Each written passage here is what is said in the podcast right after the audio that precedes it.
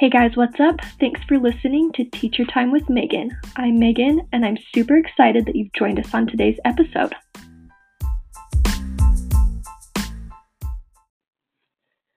Okay, teachers, let's talk about STEM. Let's specifically talk about STEM in radio and broadcasting.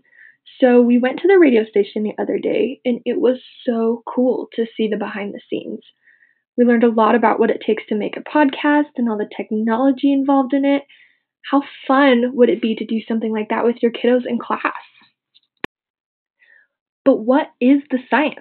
The technology, the engineering, the math? How could you incorporate those things? There are so many fun STEM projects that you could do. Here's one of the ideas floating around in my brain that would be fun. We learned about what is involved while recording yourself through the fancy microphones, and we recorded a snippet of someone's favorite movie. We saw the decibels going higher and lower on the screen as they talked.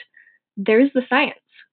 Talk about decibels with the kiddos and talk about what the decibels measure. They obviously measure sound, so talk with them about what they think makes the decibels higher or lower and things like that. Do the decibels necessarily change significantly the louder you talk, the higher or lower you speak? And what's the technology? They've got a computer program connected to the microphone that reads the decibels. That's why you see it on the computer. Even the microphone itself is technology that they're using. So they could experiment and try different ways of speaking into the microphone to see how the decibels change and when they change. They can measure the highest point or the lowest point and compare them between the different ways they spoke, which is your math, writing down the decibel measurements and finding the difference between them. And finally, the engineering. We learned about those hard consonant sounds that you hear when people are talking into the microphone sometimes, like the P sounds and the T sounds and the C's and the K's that just hit harder than the other sounds. Anyways, they're called plosives and we learned that you call that you use a filter to make those sounds less harsh when you're talking into the microphone. So what if you don't introduce those to the kids quite yet? Don't introduce the filters and just let them in- experiment instead.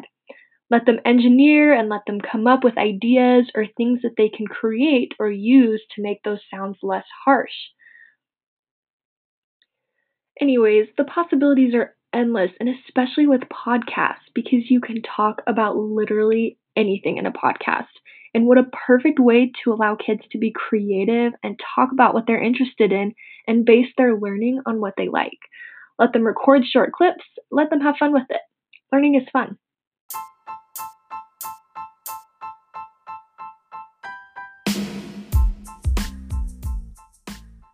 Thanks for listening to Teacher Time with Megan. I'm Megan, and I hope you'll join us next time.